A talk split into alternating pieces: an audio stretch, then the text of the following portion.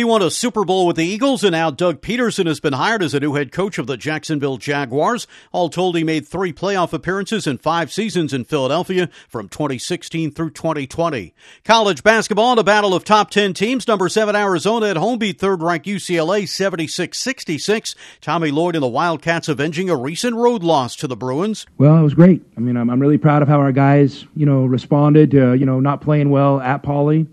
Um, obviously, you guys know I have a ton of respect for UCLA's program, their players, and, and, and their coach and their coaching staff. UCLA redshirt freshman Mac Etienne, who's out for the season with a knee injury, was arrested after the game and cited for assault after video showed him appearing to spit on a fan.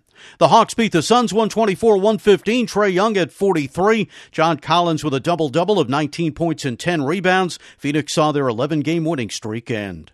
That sports. Frank Garrity, NBC News Radio.